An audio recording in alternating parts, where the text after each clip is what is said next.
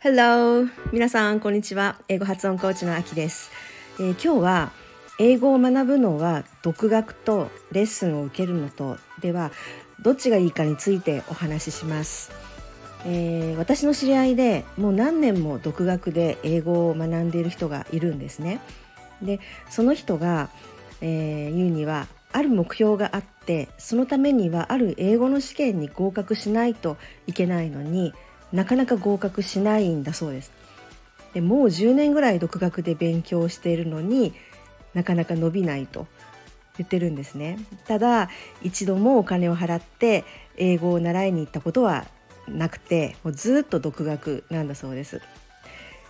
YouTube の英語のチャンネルを見てみたりあとは参考書を読んだりして一人で勉強しているんだそうです。でこの方の英語を聞いてみるとこう話してもらったんですねそしたら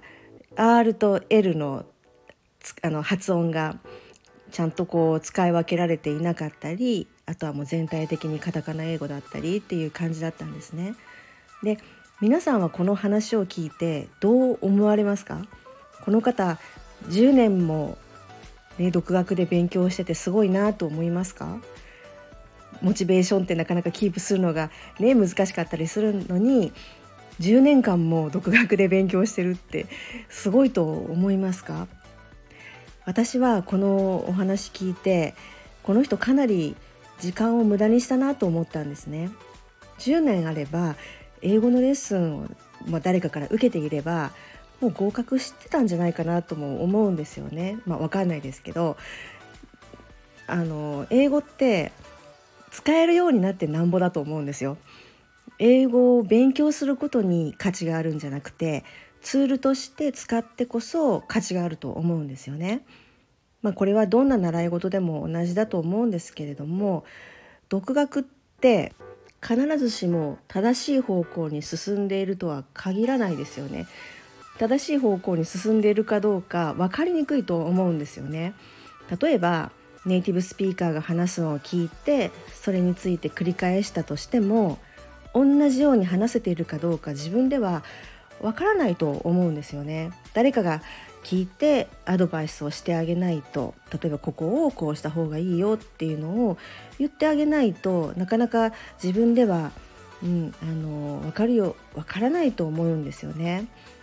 でもし分かるんだったらもうできてていいはずだと思うんです10年もあれば。うん、で英語を勉強するのって何か目標があるからだと思うんですよね。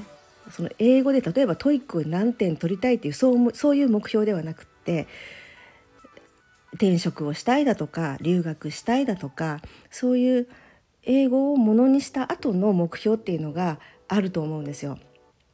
でそれを考えるとお金はかかるかもしれないけれどもう英語はもうとっとと最短でマスターしてでその後に続く何て言うか自分の生きたい人生をできるだけ早く始める方がトータルで考えるといいんじゃないかと思うんですよね。まあお金は払うけれども後からでも稼げるんですよね。でも時間は使ってしまったらもう戻らないですからね。はい。で私も英語にはかなりのお金を使いました。小学生の時からですし日本にいるからなおさらもう、ね、学校とかそういうところに通ってあの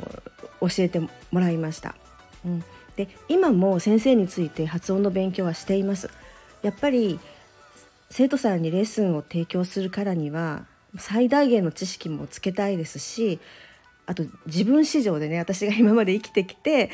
今が一番の最高の状態でいたいと思っているんですよね。はい、別にあの私の 私にお金を払って私のレッスンを取ってくださいって言ってるんじゃなくって時間を無駄にしないように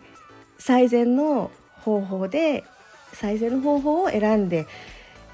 うん、いただきたいと思って言っています。はい、